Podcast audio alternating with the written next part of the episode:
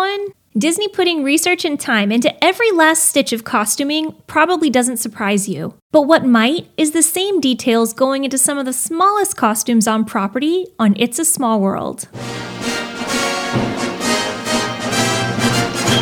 As iconic as It's a Small World is, it wouldn't have the same charm and message if it weren't for the intricate details in the costumes that the audio animatronic children wear on the attraction. Imagineer Alice Davis was personally tasked by Walt Disney to create more than 150 audio animatronic costumes for It's a Small World. She researched each country and took inspiration from Mary Blair's designs of the ride to create the signature colors and whimsy of the attraction. The details of the host country aren't necessarily only in the design, but in the materials themselves. For instance, authentic silk was used for Indian saris, and fine wool was used for the Scottish bagpiper. With each design, Davis took into account that the figures would be moving, and that the costumes must be just as full of life, being able to move with the audio animatronic in a way that looks as natural as possible. The costumes not only convey the spirit of the host country, but the spirit of happiness and unity of the classic ride. Today, the costumes of It's a Small World are regularly maintained by the creative costuming department. As costumes become worn or faded, they are refreshed or replaced, carefully working from the original designs created for the attraction to maintain its original integrity. The team uses pictures of the original figures to get every last stitch right. Some of the embroidery nowadays has been digitized, but much of what goes into the costumes is still handmade.